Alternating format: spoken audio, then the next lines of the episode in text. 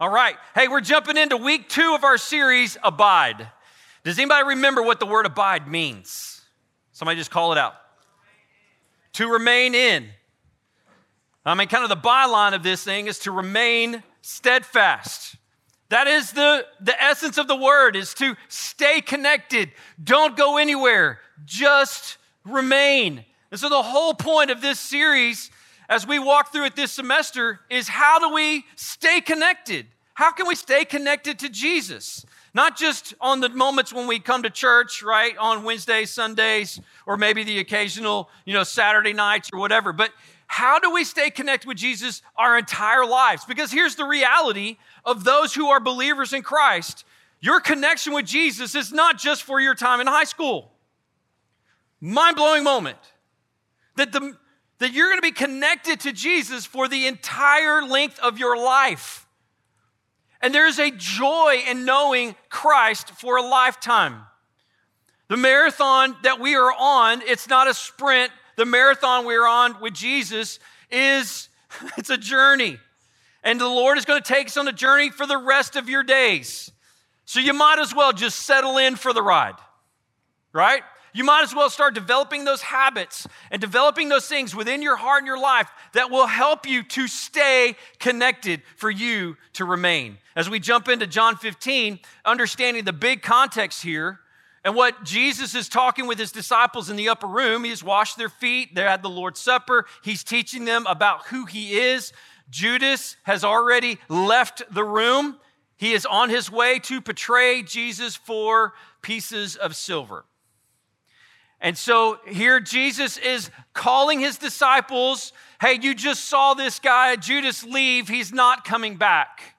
But what I want and desire for you is that you would remain, and uses the word abide. And he uses it 11 times in this passage between verses 11 and verse, uh, verses 1 through 11. And so it's really important what Jesus is trying to communicate to his disciples in the upper room and what he's trying to communicate to me and you today is to don't go anywhere. Just remain. Abide. Abide with me. And so, as we jump into this week, one of the things, this one's pretty hard. I'll be honest with you, I'm gonna start it from the very beginning. This one is a tough pill to swallow because we barely make it to verse 2. We, we talked verse 1 last week about the true vine staying connected to the right true branch, not all the false branches that are in our lives. But he's talking about, hey, find me as a true vine. I'm the one that's going to never fail you. I'm the one that's always going to lift, uphold you and love you through the thick and the thin. The false vines are going to drop you like a bad habit. And so Jesus is begging his disciples and he's begging you and me to stay connected to him. To him. You know what? There are consequences to every decision. Do you believe that? Consequences to every decision. Now, consequences, sometimes you think of consequences, you immediately go to bad, right? Because when you get in trouble at home with your parents, what happens? There are consequences, right? You know, you have to extra chores, you have to, uh, you, they take away your phone, you're grounded, and those are consequences. But guess what? There are good consequences as well to the decisions that we make. There are, this is a deep truth right here, there are no un or in consequential decisions in your life. Almost every decision you make, every place you go, there are ripples. Y'all, y'all don't understand that illustration, right? You drop a, a rock in a pond and the ripples go across the pond consequences the consequences of that action of you throwing a rock into a pond. There's there's a ripple effect to the decisions that you make. You may not see that in your own heart in your life but those ripples have an effect in people other people's lives. And as we see as we look into this passage of scripture there are consequences to every decision. I was thinking about this truth and i was thinking about okay what how can i best illustrate this idea of there's a consequence for every decision and I immediately thought, I don't know why, but maybe I did, I thought about the X Games. How many of you have watched the X Games before? You know what I'm talking about? It's like the extreme sports of things, like where they do flips with motorcycles, you know, and all those things. Uh, the BMX guys, the, the skaters going all the tricks and flips on the rails and all the things. Have you, have, have, am, am I not the only? Okay, several of you. So I was sitting there thinking about, man, there's some good consequences that happen there, and there's some bad consequences that happen there. Like for some of those guys who are doing these double back flips with a motorcycle going 60 miles an hour, and like one of the consequences could be death, right? Um, like they're doing things with a motorcycle or a BMX bike that none of us would even think about doing. Double back twisting, flipping, handlebar grab thing, you know, that kind of thing. Like, you know what I mean? Like, there, it is wild the things that they do. And all it takes is one mistake, one trick not to go so well, and it is no guts, like it's, it's, you know, no glory at all. Like they, they fall over the place, they have their five seconds of fame for their, for their mess up. And the consequence of one little mishap can devastate that whole trick and they lose gold. But there's also the consequence of actually nailing the trick and they actually make it happen and they land it perfectly and the crowd goes nuts and they get the X game gold. And that's what everybody wants, right? All the fame and all the glory, the sponsorships and all the things. And it came down to one decision or no, the right execution of a decision or the not so right execution of a decision. And I think for many of us, and the truth here is that some of us have made decisions and choices in our lives on who and what to be connected to. Many of us are understanding and dealing with some of the consequences of not being connected to Jesus. And the ripple effect in your life is a sinful behavior that maybe you're trapped in and you're stuck in. Or maybe you're trying your best. None of us are perfect, but try to remain connected to Jesus. And the ripple effect that you're having on your own life and the people around you is that godliness is starting to spread around you. And so the, decisions that we make in our lives matter. Even the decision of who you hang out with, the decision of what you entertain on your phone, on your screen, even when you're hanging out with your buds and you're just doing your thing, there, there are consequences to those decisions that you make. And here's what I know about teenagers. Here's what I know about you because it was true of me. Is I never thought that the consequences would ever affect me. I could get away with anything. Oh, I can do whatever I want to do because those consequences are not, I'm, I don't have to deal with those. I'm, I'm like invincible, especially when I was a 15 year old dude. I thought I was invincible and could do anything and get away with anything, and I could keep a secret forever. But the consequences of those decisions, the decisions that I made when I was a young adult, have ultimate consequences, even as I, who I am right now as a grown man. And those consequences and those decisions I make do have an effect on all of us. Jesus calls out in verse 2 of this passage of scripture a big huge consequence for those who are disconnected to the vine. And I want us to look at it. I told you this is going to be a very hard conversation to have because the reality is is that some of us are close to Jesus but are not connected to him. And the consequence of your decision is that you may, I'm not saying all, but you may be a branch who is gathered up and burned. You may be close to Jesus, may be close to the vine, but you're not attached to the vine. And the consequence of that decision, the ultimate consequence of that decision, is being on the burn pile, using that analogy. And this is what Jesus is talking about here. He's saying, stay connected to me, because if you're not connected to me, here's the consequence of that. So let's look at it. Go to John chapter 15, and we'll just read verse 2, just verse 2. Well, I'll start with verse 1, it kind of sets up. I am the true vine and my father's a vine dresser. Here it is. Every branch in me that does not bear fruit, he takes away, and every branch that bears fruit, he prunes it so that it may bear more fruit. In this passage of scripture, in this little caveat here, verse 2, there are two kinds of disciples that Jesus is talking about. There are two kinds of disciples. The first kind, if it's right there in your notes, the first kind is one that bears fruit. There's evidence of a believer here, a believing disciple. And the evidence of a believing disciple is fruit, right? Okay, let's just track along with me here. If you water a plant and you're connected to a, an apple tree, right? You take care of this tree. what comes out? How do you know it's an apple tree? There are apples, right? That's fruit, right? If you, you know, same thing with an orange tree. Like if you take care of an orange tree, how do you know it's an orange tree? Because there are oranges that come off of it. There's evidence of an orange tree, there's evidence of an apple tree. And using this analogy, there's fruit. And how do I know that you and I are connected to the vine? How do I know that you and me are connected to Jesus? It's because there is fruit coming out of our life. And so he talks about this is the evidence of a true disciple that there's fruit hanging on the vine. There's fruit that's hanging off of us that tells us that we're connected to something and someone. And that person is feeding us and is uh, nourishing in us, and he is flowing through us. And the fruit that comes out of that connection is evidence to all. That is a very key point here.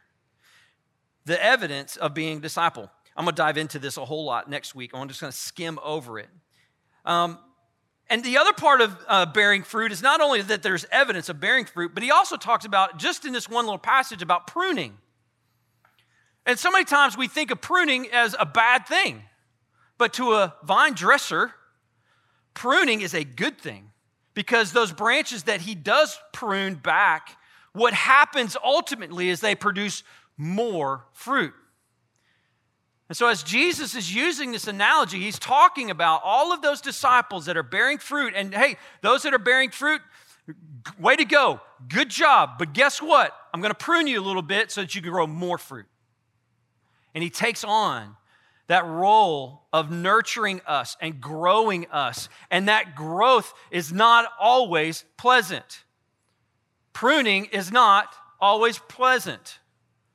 Here's the other thing you got to know about pruning Pruning is not always bad, nor is pruning, especially if you are a believer in Christ, if Jesus is pruning you, it doesn't mean that you've done anything wrong.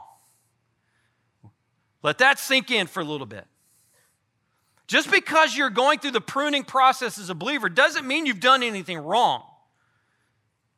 And that God doesn't like you or God doesn't love you. It is quite the opposite is that He's doing something in your heart and your life. He's pruning you, He's pruning the sin out of your life such that you will bear more fruit, that more comes out of you of what He is feeding you. That is a deep truth right there. And if you could get that in your life for the rest of your life, I'm telling you, you'll be bearing much fruit. But here's the thing I want us to talk about the promises of those who bear fruit. One, here's the very first promise is eternal life. Yes, the eternal life that Jesus promises those who bear fruit, yes, that's, that looks like heaven, right? If you remain connected to Jesus, salvation is yours. That at the moment of your death, that you will step into eternity and be in relationship with God. That is eternal life. But that word eternal is not just eternal in the end, eternal is moving here on earth as well is that one of the greatest benefits that we have in being connected to Jesus is that He's walking with us every step of the way. He's not going to leave you nor forsake you. That's a promise that Jesus makes.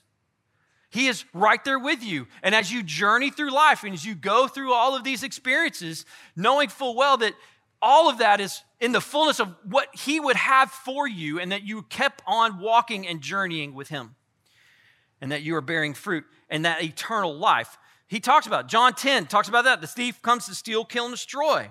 But I've come that you may have life and have it what? To the full, abundant, overflowing. You know how that happens? Pruning. Pruning. And a really good source of life. John 17, 3 says this This is eternal life, that they may know you, the one true God, and Jesus Christ, whom you have sent. Eternal life is in the understanding and the connection with Jesus. John 3:16, you guys know this one, right? John 3:16. For God so what? Loved the world that what? He gave his one and only son, that whoever believes in him shall what? But have what? The connection with Jesus matters. Your connection with Jesus matters. one of the benefits, one of the perks, if you want to use it that way, is that there is eternal life for those who are connected to Jesus. The other incredible benefit or the promise that we know of those who bear fruit is fruitfulness. And I'm literally just going to glance over this because next week I'm going to unpack all of it. But here's the truth that if you are connected to Jesus, the evidence of that connection is fruitfulness. And what God wants to do in you is to make you fruitful. He's not going to barren you. He's not going to ridicule you. He's not going to judge you. All of those things. If anything, as you are connected to Him, He is flowing through you, bearing fruit, right? And that fruit that comes out of you love, joy, peace, patience, kindness, goodness, faithfulness, self control. But there's a lot more than just Galatians fruits of the Spirit. And we're going to unpack that a lot next week. I hope you come next week. And so you have two promises that bear fruit eternal life and fruitfulness. And so that's one type of disciple, one that bears fruit. The second type of disciple is probably where we're going to camp out for the rest of the time. I've done all of that as the intro to get to this point number two. Point number two is that one, there are two types of disciples one that bears fruit and one that burns up. And many of you in this room right now are saying, No way. God could never do that. Why would he do that? Why would a loving God send anyone to hell? Some of you are maybe wrestling with that question right now. And I hope you wrestle with it. I hope it's a good wrestle. I'm going to unpack just a little bit of it. But here's the truth is that verse 6 kind of a, uh, uh, illustrates a little bit more of what verse 2 says. If you have your Bible there, look down in verse 6 because he unpacks it just a little bit more about that branch that's laying on the ground.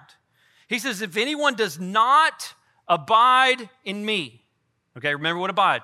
Connect, stay, remain. If anyone is not remaining in me, he is thrown away as the branch and dries up. And then they gather them and they cast them into the fire and they are burned. Guys, there's no way to get around the application or the interpretation of that verse. Here's the truth if you're not connected to Jesus, you are a branch that is disconnected, laying on the ground, drying up. And the vine dresser comes through and picks up the vineyard. When have you ever seen a disorganized or unclean vineyard? Go anywhere, go to any vineyard you want. There are never any dry branches laying around on the ground.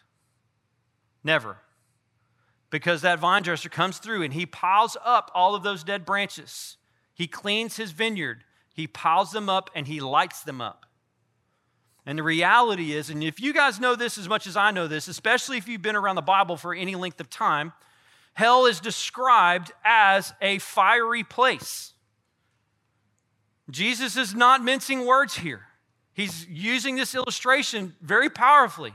And the reality is, is that if you're not connected to Jesus, you are literally going to be spending an eternity in hell. And here are two promises of those who do not bear fruit. For those who are tossed away, here's the first promise eternal death. Eternal death. He uses the word separated, he uses the word burned up. He uses all of these words to describe that connection or that lack of connection for anyone who does not know Jesus Christ. Verse 6 illustrates that. Here's the second one, and I think it's probably, probably the worst out of all of these. Eternal death feels pretty bad, right? Here's the second one is separation. Here's the reality of those who are not connected to Jesus is that one day you will be eternally separated from him. Hell is a very lonely place. And it's lonely. You may see other people there, but it's a lonely place because it's the absence of Almighty God. The absence of Almighty God. There's no longer the divine and the holy presence of God. You know, here's the thing we were all created for a relationship from the very beginning of time, from Genesis 1. We were created for a relationship with Him and created a relationship with each other. And the sad reality of hell is that you will be separated from the one thing that will give you life. And it is not just in this passage of scripture, but in so many, especially in Revelation, where there is a great separation, a great divide that will happen. Jesus even talks about the sheep and the goats in several different parables that he uses. How this reality is at the end of days, there is a great separation. And for those that do not know Jesus and who are disconnected from him, will spend an eternity in hell. I don't like talking about this. And you know what? I'll tell you why I don't like talking about it. Because I don't want anybody to go there. I can't, I can't imagine any of my friends spending eternity in hell. I think that's why I'm so passionate about hanging out with my friends and sharing the gospel as much as I possibly can. I think that's why I'm so passionate about high school students hearing the gospel and responding to the gospel so that they will not spend an eternity in hell. Does it bother you just as much as it bothers me? I know for a fact that I'm going to be spending eternity in heaven, and I want as many people to come with me. Amen? I do.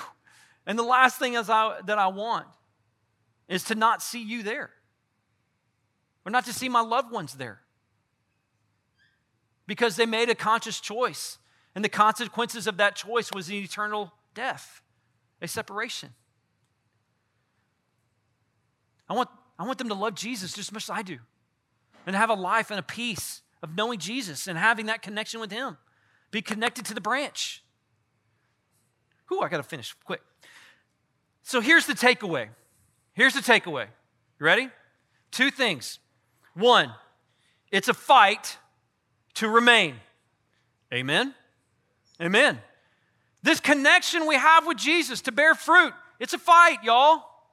It's not going to come easy. If you think it's all going to be roses, it's not. It's not. It will require you saying no to ungodliness. If you are connected to Jesus, it will require of you to say no and to reject the sin that's around you, to stand in opposition to it to willingly say, I will not have anything to do with ungodliness. It's not what Christ would want for me.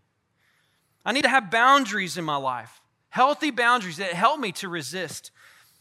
That means I need to put filters on my phone. That means I need to charge my phone in the living room or the kitchen, not in my bedroom. I need to do healthy boundaries in order to say no to ungodliness. I need to unfollow some friends who are toxic. Yes, I did say that. You need to have healthy boundaries in your life such that you can be connected to the true vine. Not a false vine, but a true vine. It's a fight, y'all. And the Apostle Paul reminds us to put on the armor of God in Actions in Ephesians 6, to flee from sexual immorality in 1 Corinthians 6, to abstain from every form of evil, 1 Thessalonians 5. And all of these action words, every one of these action words, the Apostle Paul, it's a, it's a, a requirement of action on our part, y'all. If you think that I just got, you know, I call it um, fire insurance, right? I, I, got my get out of jail free or get out of hell free card with Jesus. I know Jesus. I got, you know, that kind of. That's not true life. That the abundant life that Jesus promises. Y'all, that am I preaching yet? I mean, here we go. Here's the reality of life it comes down to this. And John 15, it's crazy to think. 1 Timothy 6:12 says this. And this is a fight for the rest of our days, y'all. This is not just for tomorrow. This is for the remainder of our life. 1, Corinthians, or 1 Timothy 6:12 says, "Fight the good fight of faith. Take hold of the eternal life to which you were called, and you were made a good confession in the presence of many witnesses. That means salvation, y'all. If you have truly accepted Christ as your Lord and Savior, it is you are entering to the fight and knowing that you are not fighting this battle alone. Look around the room, y'all. You are not fighting this battle alone. There's a community of believers who are in the same fight that you are. It is healthy to be in this place. Titus 2 11 through 13 says this For the grace of God has appeared, bringing salvation to all men instructing us, this is here it is, instructing us to deny ungodliness and worldly desires and to live sensibly, righteously, and godly in the present age, looking for the blessed hope and appearing for the glory of our great God and Savior Jesus Christ. Y'all, did you see the fight that's right there? Paul knew it, put it all throughout his letters. Fight, fight, fight, work, do it. It's worth it. The end, the blessed hope. You can do it. Fight the good fight, finish the race, go all the way through the tape. That's what he's imploring us to do. And it's a fight for us to stay. I'm going to ask you a really, and this fight is not, not with just flesh and blood and the people around you, y'all. This fight goes so much deeper, and you guys know this. It's not on the screen, but Ephesians 6:12 says this: "For our struggle is not against flesh and blood, but against the rulers, against the powers, against the world forces of this darkness, against the spiritual forces, the wickedness in the heavenly places." Our fight is against the devil. He is the one that's out to steal, kill, and destroy. It's not God that's doing that for sure. And if you're sensing ungodliness in your life, if you're unsensing, you're sensing some uh, deception or some lying going on in your heart, in your life, that you would recognize that as the work of the evil one. No way. Get thee behind me, Satan. Not today. Take away. That's take. Oh, here's a probing question. I wrote this down right before I got up here. It says, "What are you saying yes to that's ungodly?" I want you to write that down in your notes at the very bottom. You know the cool line says notes and quotes. Here's what I want you to honest question when you go home tonight. What are you saying yes to that is ungodly? Look around in your life. Look around in your life. What are you saying yes to that's ungodly? And how can you deal with it? How can you kick it to the curb? How can you say, uh uh not today, Satan? You can't have me in this area of my life. The last application not only do we fight the, fight to remain. But I think this is the biggest application, probably, of this passage is that the gospel matters to an unconnected branch. The gospel matters to an unconnected branch. And the gospel is not just for salvation, the gospel is for all of those who may be walking in an ungodly life. And know that the gospel can restore you. If you're a believer in Christ here today and you have tripped and fallen and maybe surrendered to the, the temptation of sin in your life, that the gospel is real for you just as much as it is for those that do not know Jesus Christ. That the gospel is this, is that this, God loves you, that there's this, he deals with your sin. And if you would simply confess with your mouth and believe in your heart, you would lay those confessions out to him that he is faithful and just to forgive you of those sins and to cleanse you from all unrighteousness, y'all. Come on. That is the gospel for you.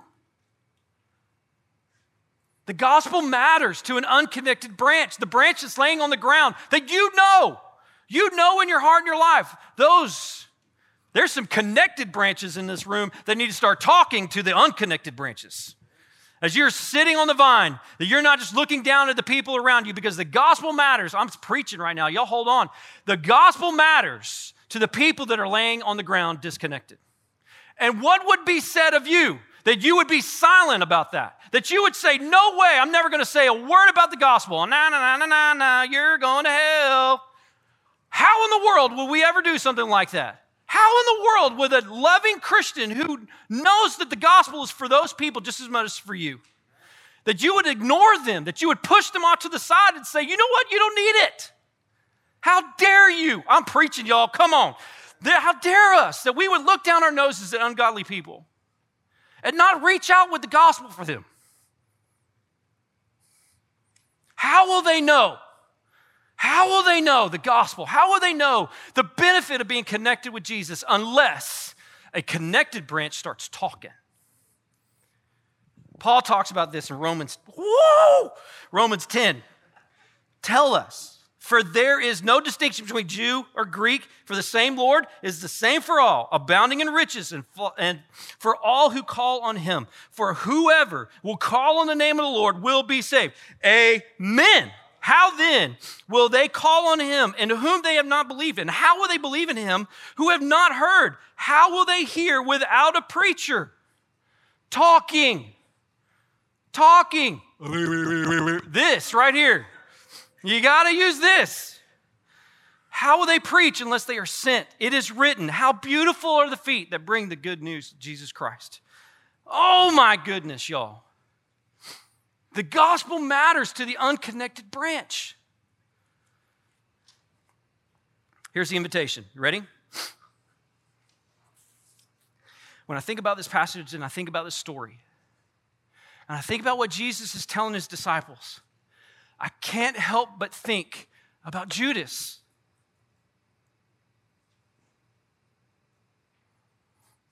Where's Judas at this time? He's not in the room. He's on his way to the betrayal. He's already written him off. Here's the truth about Judas. And some of us, this is probably new to you. Yes, Judas was one of the 12, but he was never connected to Jesus. Judas was very hypocritical. Oh, he had his role as the money guy. He was the one that was the treasurer for the disciples. But his heart and his life was never connected to Jesus. If you do some study on it, Jesus knew it the whole time. Go read John 6. Jesus knew it the entire time that Judas was never connected to him. And Judas was a hypocrite. He was so close to Jesus, but never believed him. And here's the reality of Jesus' story, Judas' story. You read it in Matthew 27, I think that's where it is.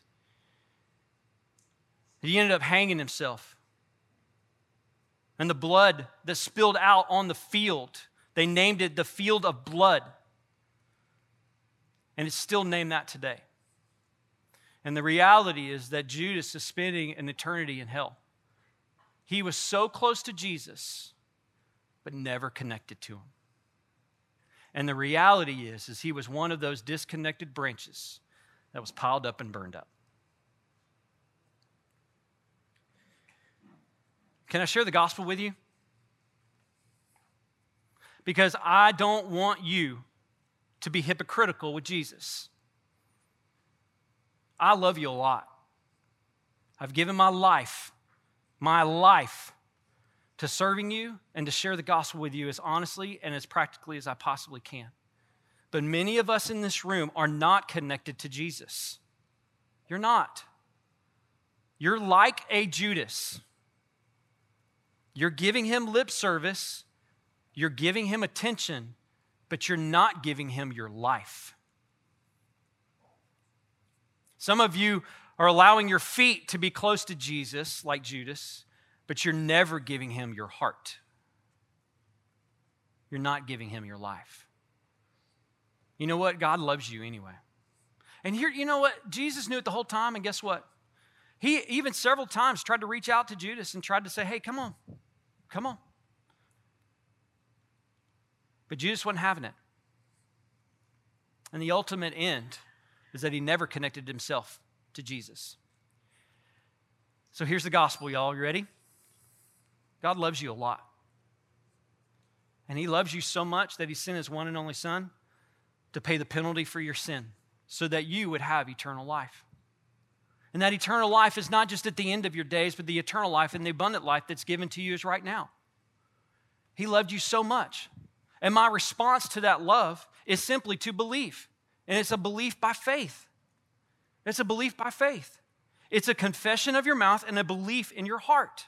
Romans 10. That if you would believe with your whole heart that He died on the cross for you, and that three days later He rose again, conquering that sin and that death for you on your behalf, that you would simply do that, that you would believe by faith who He was and what He did for you. And then the next step is that after you come to that spot where you believe by faith, that you would simply open up your heart and your life and you would receive Him into your life. That you would simply say yes to Jesus. Not saying no, saying yes. And saying, Yes, Jesus, I want you to come into my life. I want you to forgive me of my sin because I'm not in a good place with you. Would you come into my life, forgive me of my sin? Because I want to have eternal life with you. and I need peace for today. And so, God, would you come into my life and forgive me? Would you come into my life and restore me? Would you wipe away my sin? And here's what the Bible is true if you confess with your mouth and believe in your heart, you will be saved.